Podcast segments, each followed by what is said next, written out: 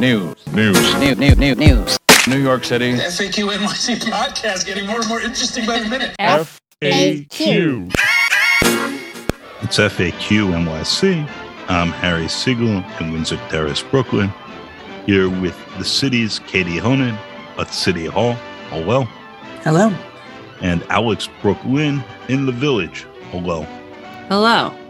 So, in a bit, you're going to be hearing Alex's interview with Kirsten Theodos uh, about trying to save East River Park from Bill de Blasio's uh, redevelopment plan for it, which at the moment is involving largely cutting down trees and uh, tearing things down. And you'll get a uh, community member and an activist perspective on what's happening there, uh, what's wrong with it, along with some speculation about what might be behind that. But first, it's uh, Monday, December 20th, as we're recording this. I believe that means 11 more days of Bill de Blasio. and they're not the days he would he would like or that anyone in New York was was looking for as uh, the variant is spreading rapidly here. There's a question about whether or not they're going to be able to drop the New Year's ball on his honor's very last day.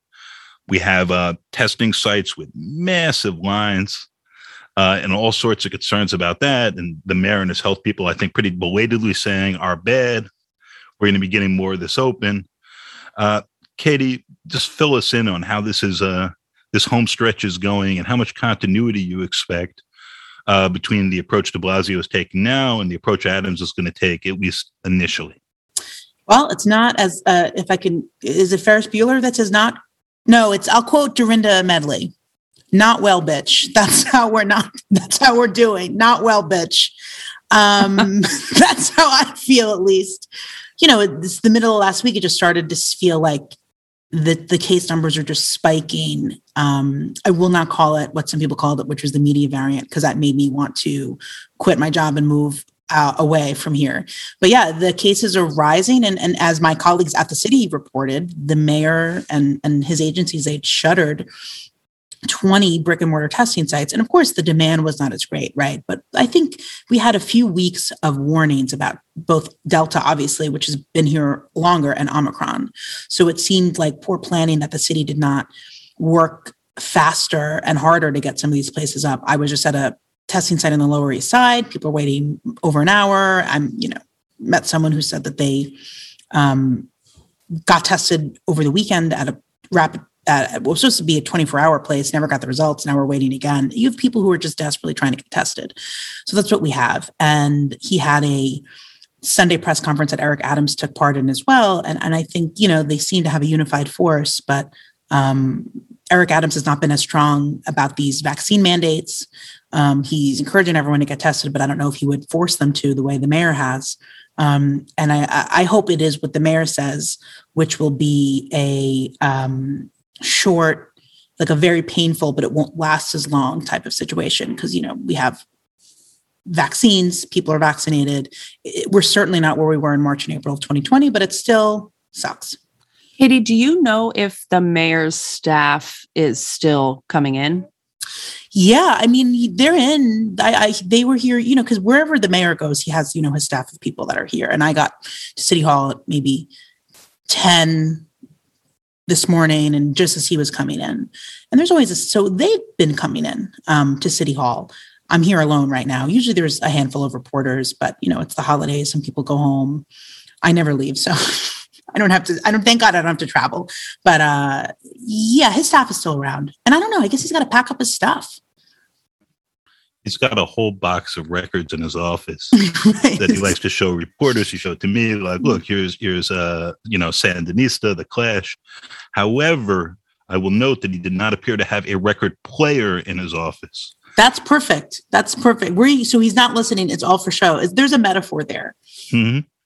And um, of course, when Bill De Blasio says that what's happening with Omicron is a quote temporary situation unquote, like knock on wood that's true and there's some reason to hope it will be and and however what we know with certainty is that mayor bill de blasio saying anything about this is a temporary situation and anything that is more than an 11 day time horizon is somebody else's problem Yes. at that point. And it does put a damper on. He was really hoping for a big, big month of the Rockettes and Christmas shopping and tourists and you know the ball drop and all that. Uh, because I think A, you always want to end things on a high note, and B is going to run for governor. So this is all, it's really putting a damper on that.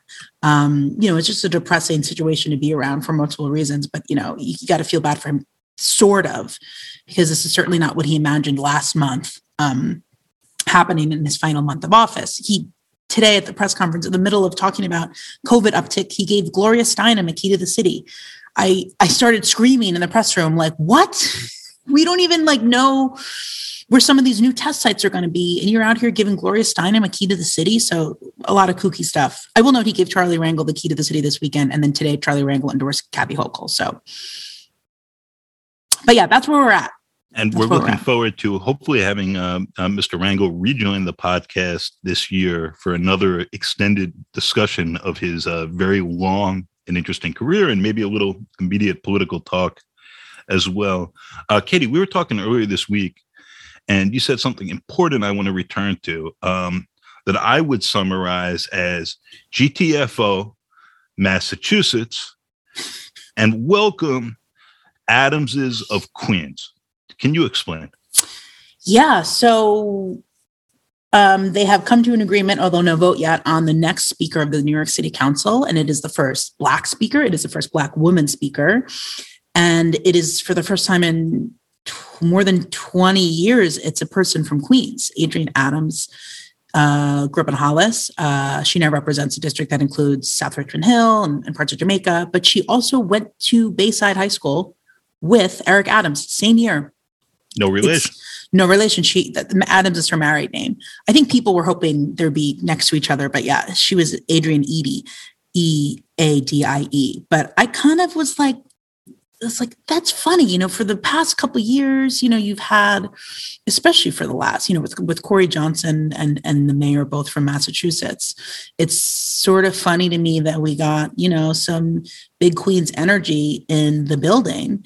Um, and yeah, so that was it was a very it's and by the end of it, it was sort of an interesting speakers race of of who was the last person standing.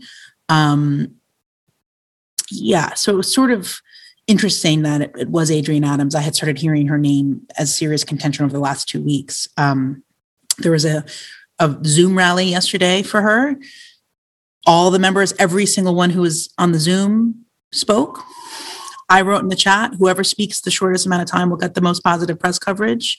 Everyone thought I was joking and did not listen to me. So we just, it was like Sunday afternoon, just everyone talk using that time to talk for a very long time. But yeah, so that, um, yes, that is where we're at. So it seems to be a shift of power, at least in my head, to some degree. You know, we have, you know, Eric Adams can claim both, I guess, as the Brooklyn Borough president, but, you know, he did grow up in Queens. Seems to me Queens has been poised to kind of do a city takeover since like uh, 2018 and AOC, and then 2019 with um, Biaggi and Ramos, and a lot of the coverage going Queens focused. Also, real estate boom in Queens. Just like Yeah. seems like Queens has been edging into the hearts and minds, like Queens love over the past like three, four years. No, it's good to see. I think, you know, it's good for that. When you think it's the second most populous and it is physically the largest. So, and I always say, and as I always say about Brooklyn, enough. I'm sick of it. Enough. And you too, Manhattan. Well, Manhattan's all, uh, Manhattan has has always like has has just become a you know a parody of itself and always and has for many many years. Yeah. Whereas Brooklyn, in the past twenty and thirty, really has become like co- a commodity as a brand. It has Yeah. it's really worked on its brand. The it's yeah, they you even got, you know, a, a short-lived hockey team, basketball team. It was the Brooklyn brand for sure. Well, well, the Nets coming in was actually in the arena there really central to that rebranding and was almost formally the end of like D's and Does Brooklyn, Dodgers mythology, and an Yeah. earlier set of residences. And uh, Brooklyn is a sort of complicated shorthand for uh, cosmopolitan gentrification and the Brooklification of everywhere, including large swaths of no less than than than Brooklyn, all of which is just yuck. Harry, can you please write something that is the death of Turlet Brooklyn? turd, turd, turdy turd and turd. Uh, s- Only the dead know Brooklyn type of stuff. yeah. six to five, I can do that, as uh, Damon Runyon would say. Mm. So, just one more thing I wanted to touch on as we're bouncing around, and I think all of us are, frankly, trying to uh, survive to the end of this year, except uh, Professor Christina Greer, hello, who is vacationing in an undisclosed, but you can figure it out, Caribbean slash Central American location. Um, Mm, It's good to be a professor. It's good to have these breaks. yeah. Um, the, the one other thing, and she will be back uh, in 2022 uh, for much, much more FAQ. In the meantime, one interesting thing that grabbed me is uh, uh, uh, Niou, uh saying, uh, who is the assemblywoman in Lower Manhattan, saying that she's going to run against uh, State Senator Brian Kavanagh. Um, there's a generational split there. I think Yuh-Line is 34 something right around there. Uh, Brian Kavanagh is pushing 60, uh, but you have a progressive running against another seated progressive, which is not the most common thing. And seems to me like it's maybe suggesting some, some, something interesting about New York politics. Katie, I was just hoping to get your thoughts there. It's interesting. Um, I think, especially, I think there's always been a sense of people kind of waiting a while. You know, unless you're term limited, why would you run for what some might consider like a sort of, or you know, what's the word I'm looking for? Uh, Parallel. similar, parallel. You're not really getting promoted from one half of the legislature to the other. Right. Yeah. So I thought that was very interesting. And, you know, unfortunately, I don't know the district enough to say like what the chances are for either, but I'm sure for her to do it and to risk her current job, like she has some eyes and, and some thoughts that it'll be successful. But um, yeah, there's just all these different, it is such a new wave of particularly progressivism. And you see it in the Republican end too, like who's more conservative in the Republican, you know, there's the different shades of this. Um, but it was certainly, you know, I City and State had reported it, and then she made it official, which was very interesting. Um, yeah, I thought it was. It was. We'll see how it shakes out. Only time will tell, as my catchphrase is. I feel like in the, you know, Adams being elected and all the support for Hochul and just in general, some of the consequences of a global pandemic on New York City and state that we weren't prepared for has kind of seen a lot of progressives get hurt hearts and minds wise. Um, so, uh, you know, it was kind of you know there was the blue wave there was 2018 2019 and now it just seems as though there's a, like a lot of forefront quality of life issues that people are walking back their lo- like love affair with progressives at the moment especially considering bail reform and things like that Yeah, which I guess does bring us to Eric Adams. I know we were speaking about that last week. Uh, we'll, we'll start. We'll start today. Today he announced um, five deputy mayors, and they're all women. Um, some familiar faces: uh, Lorraine Grillo, who I think had six jobs at once with Bill De Blasio. Uh, Maria Torres Springer, who you know been in EDC. Um, Sheena Wright, uh, who is a longtime kind of confidant of um, Eric Adams, uh, Mi- Meera Joshi, uh, who was at TLC, and Ann Williams, who will be the deputy deputy mayor for Health and Human Services. She's a professor at Fordham. Um, so it's a slate of all women. Um, I know there's still other people to announce. I joke that he'll have to do the feast of the seven commissioners this week because there's still a lot more people to be appointed before we get into the new year. But you know, I, I think it's what he's been working on, and you know, a lot of people seem to be very excited to see women in these in these roles, especially so many. We'll say Bill de Blasio made a point of bringing in a lot of women. And then over eight years, there, there was a lot of talk from women, like enough that, that I, you know, a man was hearing this with frustrations about how he was treating the women he'd put into uh, significant roles. Um, and it's going to be I, I'm interesting to see how that dynamic plays out or not with uh, with with Eric Adams. And at a point where where we have our what our first female governor, uh, female attorney general, uh, and we've never had a uh, we've never had a, a woman as mayor. Uh, the closest we came, stop me if I'm wrong here, is Ruth Messinger, right? Yeah. And that was not so close until this year, by the way, when Kathryn when Garcia. Kathryn Garcia Right, right, and you're Maya right. Wiley were, were, you know, right behind Eric Adams in the primary that, that was, you know, pretty much the whole race. Well, there's lots more cooking, but we'll have lots more weeks to talk about all this and to shift from a uh, speculative mode to an observing mode with Eric Adams, as he is now less than two weeks away from becoming mayor. Uh, but right now, let's listen to Alex Lynn's conversation from last Thursday with Kirsten Theodos about trying to save East River Park. Let's jump right in. Hi, this is Alex Brooklyn for FAQ NYC. I'm here with Kirsten Theodos. Um, Kirsten, can you tell our audience who you are and what you do in the context of what you do for New York City? Hi, thank you for having me. Um, yeah, I, you know, I live on East 14th Street in Manhattan. Um, I'm a few blocks over from East River Park. Um, my son actually plays Little League on that park. And uh, of course, you know, I use the park as well for myself. Um, I got involved in this fight when I heard um, that in 2018, when Mayor de Blasio uh, abruptly changed courses uh, for the plans at East River Park. Um, and that's pretty much when I joined. I joined the fight. Um, but this has been ongoing since 2012, after her uh, Superstorm Sandy hit.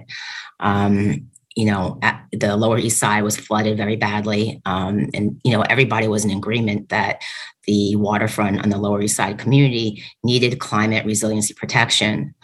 For four years, the community and the city came up with a plan to to achieve that. Um, and then in 2018, the de Blasio administration abruptly scrapped it.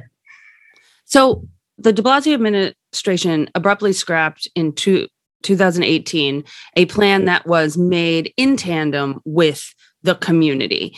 Um, and since then, and mo- most recently, which is why it's got the attention of a bunch of media outlets, is that an entire uh, cherry orchard was torn down, the amphitheater was just torn down, and this was done uh, in spite of a court injunction. There's been a lot of legal back and forth. And yesterday, can you tell me what happened yesterday, which was a pretty devastating blow to the community side? Yeah. So, you know, there were multiple lawsuits against the city. There were three. Um, and the one that the activist group East River Park Action um, had filed, um, and that was, you know, the city was basically av- avoiding state oversight. And that's when the uh, TRO was uh, instituted or issued, I should say, the temporary restraining order. And, um, you know, as, as you just mentioned, the, the city kind of proceeded anyway with chopping down trees in the middle of the night and decimating the park. Um, and they used something to show to activists, even though you had a temporary restraining order. What they used like a piece of paper that was an internal memo to show activists why they were going ahead.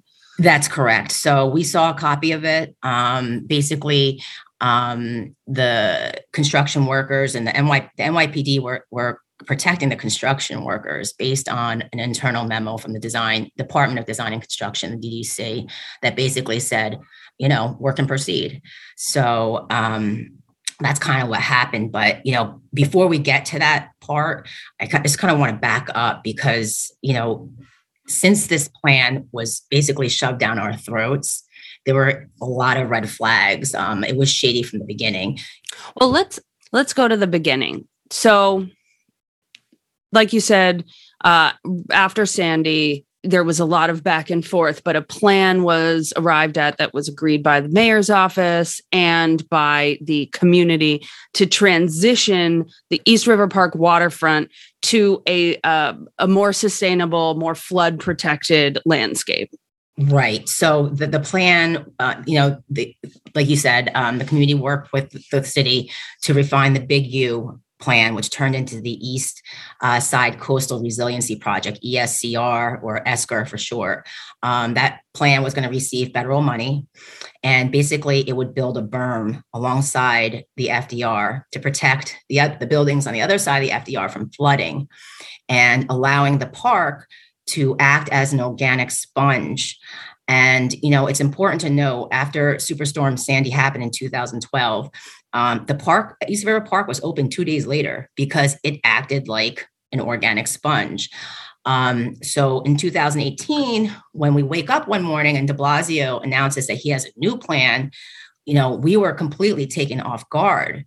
Um, and by we, I mean the community, the community board, borough president Brewer, and local council member Carlina Rivera. Nobody knew this plan was going to be changed. We all literally read about it in the newspaper. What was the plan and why was it so, uh, so unpalatable? Yeah, so the new plan was going to require uh, obliterating the park, which is about 46 biodiverse acres. Um, there are 500 documented uh, plant and animal wildlife at East River Park.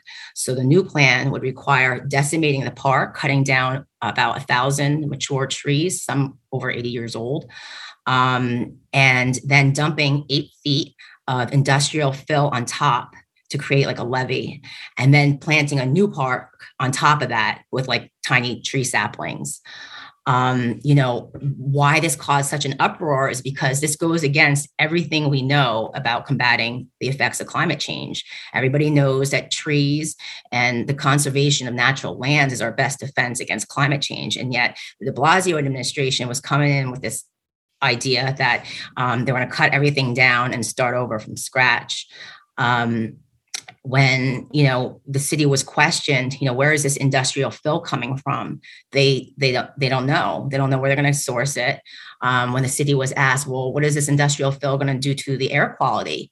Um, their recommendation was nearby residents should keep their windows closed while the, for the duration of the time that they rebuild the park. Nearby residents let's just be clear it's not just people in apartments or private dwellings but there is a huge amount of NYCHA housing Correct. all along the East uh, River Park. So, correct. Recommending to keep your windows closed in places that are testing positive for lead paint, lead dust in the air. Well, that's a bit of a quagmire. For- exactly. And um, to your point, um, that is an, an environmental justice community that already has sky high asthma rates.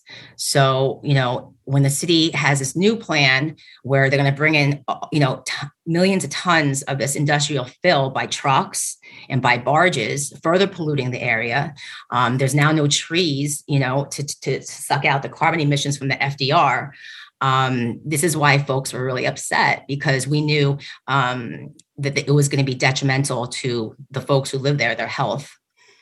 But um, you know, so this plan kind of bubbles up out of nowhere, um, and now we know that one month prior to De Blasio announcing this new ESCR plan, he had hired Jamie Torres Springer to um, he appointed him to um, the Department of Design and Construction (DDC).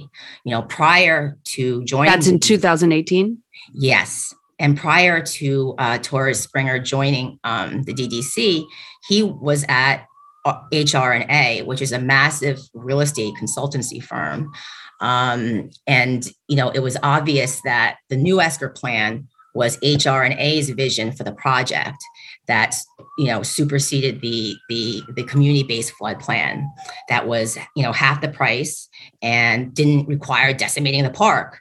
And there were no development or privatization opportunities. And the reason why you know i bring that that up is i just want to read this ex- excerpt from HR&A's website Um, on behalf of um, New York City EDC and Mayor's Office, HR&A led the economic planning and regulatory components of a multidisciplinary feasibility study of Southern Manhattan multi-purpose levee that could integrate flood protection with new housing, commercial development, and open space. This is off their website. Um, it's also important to note that shortly after this new plan was announced, the city selected AECOM, um, which is a, a, large engineering firm, to design and build the project. And AECOM is essentially part of the real estate lobby, the Real Estate Board of New York. And I also would want to add that AECOM was also tapped to build the highly contentious four new borough based jails that were all unanimously shot down by the community boards, but they're going full steam ahead as well. Um, so immediately from the get-go, we knew this was shady. And you know, the city had justified this new Esker plan on this quote unquote value engineering study, but they kept it hidden. And you know, East River Park Action, uh, the activist group, had to sue to get it. And um, FOIA. First, you you did a Freedom of Information Act. Correct. Yeah. Correct. And at first, you know, you know, well, let me let me actually um, go take a step back. So, you know, as the community is like realizing that this they have a new plan, this bait and switch, um, they were obviously upset. Um, Borough President Brewer and local council member Carlina Rivera they hired a, a, Dutch consultant to evaluate this new Esker plan. So Deltares, the firm, they concluded they couldn't assess the project because of this missing value engineering study. Okay, that the city was claiming, oh, we don't have. So East River Park Action foils the city and you know, and again, this is the study that the city used to justify this new plan. And they basically lied and said, we don't have this study. Um, and they they repeated this lie for years. Well, as it turns out, the study does exist. The city did eventually reluctantly release it, but the entire thing was redacted so that we had no visibility into who conducted the study. We had no visibility into the quote unquote alternative analysis that was used to justify this new, new plan. So uh, East River Park Action appealed and submitted a new FOIL. And then that's when the city unredacted some additional information. We still don't know who uh, conducted the study, but we do know the firms and, and, and, companies that participated in the study. And wouldn't you know it, um, the, the architect and the construction firm that's responsible for Brooklyn Bridge Park were also involved in this study for East River Park.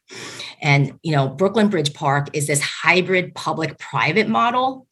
And, you know, this basically confirms the community suspicions that the end goal at East River Park is to privatize it. And again, you know, that quote I read earlier um, from HR&A's website. Um, so to this very day, we still don't have the study in its entirety. Um, and you know, even though we are in a pandemic, and you know, this new project is going to cost twice as much, and you know the lower east side is not going to have a, a, a, park for many years to come you know the city went ahead and was quietly accepting bids for this ecological nightmare. Um, you know ironically they had claimed the city had claimed that their new plan was more constructible but then they ended up extending the bid deadlines five times so you know East River Park Action, neighborhood residents like myself, we reached out to our elected officials and we were basically begging them to hold an oversight hearing, decrying, you know, the lack of transparency from the inception of this plan and this missing value engineering study that the city first lied about and then now kind of released, but the thing was redacted. So in April, I wrote to my council member, Carlina Rivera. I wrote to council member Justin Brannan. He is um, the chairman of the Committee on of Water uh, Resiliency and Waterfronts. And, you know, I, basically told them, hey, you know, I, I'm a mom. My kid uses East River Park. He plays little league there. I'm concerned where these, not just my kid, where all these kids and all these folks, what are they going to do when this park is gone? And, you know, begging them to hold an emergency oversight hearing. And, you know, and it wasn't just me. There were thousands of letters sent, thousands of phone calls to, you know, Carlina Rivera, to Justin Brannan, to Speaker Corey Johnson, all asking for an honest public hearing. And um, you know, we did everything. We, we, we marched. We we held press conferences. We we did rallies. We we activists had showed up to um, Councilmember Brannan's district office in Bay Ridge to hand deliver him all these letters. We did everything, um, and in the end, like none of it mattered. What is the city's argument that the original community plan wasn't good enough to stave off floods? Is that their argument, or does it not even get to that? Well, their argument is that this is going to be um, this is a superior plan. But the reality is, this quote unquote superior plan is only taking into account sea level rise. As we saw with Hurricane Ida, you know, torrential rainfall is also, you know, a factor with climate change. And if you obliterate the park and replace, you know, natural ball fields with astroturf, it's only going to exacerbate flooding. So, you know, the reason if we had a, an, an oversight hearing environmental experts health experts they could all weigh in on this project. Something that has never been, done before. This at this um, the mayor's plan never underwent any type of independent review. It was just like here it is. The community had no input and no environmental expert or anybody else had any input on it as is either. it there's no actual you know proof that this is all a shill game for big real estate although you know if it looks like a duck and it quacks like a duck, etc. Or if, I mean, but I mean, technically, there there there's no proof. So what do we as a community need to be watching out for? Like, what would what is this suspicion here if we want to if we want to uh, to put out a suspicion the suspicion is the city's going to just give this property over to one of these public private um, projects or get a development company uh, involved? What is the fear? What is the mean, big the fear, fear, The fear is, you know, the fear is they're going to pro- privatize it. They're going to build condos. Um, you know, there's already a plan. They want to extend the lower tip of Manhattan out into the water already, like over 100 feet, or I forget what the number is. Um, you know, it's like anything else in this town. Everything's driven by real estate. Um, and again, the guy spearheading this project came from HR&A, a real estate con- consultancy firm. You know, AECOM. I, you know, you know, they're part of the real estate board in New York, practically. Um, so yeah, that, that's that's the concern. But you know, the reality is, if we had an oversight hearing, an honest hearing where we could look at both solutions, the original community-based plan, the mayor's new plan, or potentially now with new client data, a new plan could have been formed then we would be able to determine the best solution for climate resiliency on the Lower East Side waterfront. But the fact that the government wasn't even allowing a debate to happen, I think that speaks volumes, you know? So right now, um, right now they've cut down all the beautiful cherry trees and they've ripped up the amphitheater. What also there was a court case decision yesterday. We are recording today on Friday, December 16th. So, yesterday on Thursday, December 15th, what happened? There were court proceedings about the recent appeal for alienation in the New York State Court of Appeals, and as well as for um, contempt of court against a city that was filed earlier this week for violating the TRO, the temporary restraining order. And um, unfortunately, we lost. So you know, it's it's full steam ahead. You know, um, construct de- uh, uh, um, construction or deconstruction, I should say, is is proceeding at, at the park right now. Well, I am sorry to hear that. I do love that park. And do you guys have future plans to um, appeal to the Eric Adams administration? I'm not sure what East River Park Action plans on doing. Um, I do know there is still one more outstanding lawsuit um, that was uh, filed by a nonprofit um, suing the city for not fulfilling the requirements, the women minority business enterprise um, requirements. So you know, it, it's hard to say what's going to happen with that lawsuit. Um, but, you know, we're watching. Thank you so much for coming on and explaining that entire story for us because a lot of people just don't really understand what's going on down there. They think, oh, this is all for flood protection on the up and up. Well, it might not be so much on the up and up. And I look forward to seeing what happens here on out and how that plays out um, with big real estate, with Eric Adams, with everything that's going on. Thank you for outlining the players and the problem for us. Okay. Thank you so much, Alex. FAQ. FAQ NYC is a production of Racket Media and a proud member of the Brickhouse Cooperative of Independent Journalists and Artists. Find us online at thebrick.house. We're hosted at NYU's McSilver Institute for Poverty, Policy, and Research and recorded this week from the boroughs of Brooklyn and Manhattan. Alex Brooklyn is our executive producer, and Adam Kamara mixed and edited this week's episode. A special thank you to our guest, Kirsten Theodos. Thank you for listening. Be good, be kind, be safe, and we'll see you next week. Goodbye.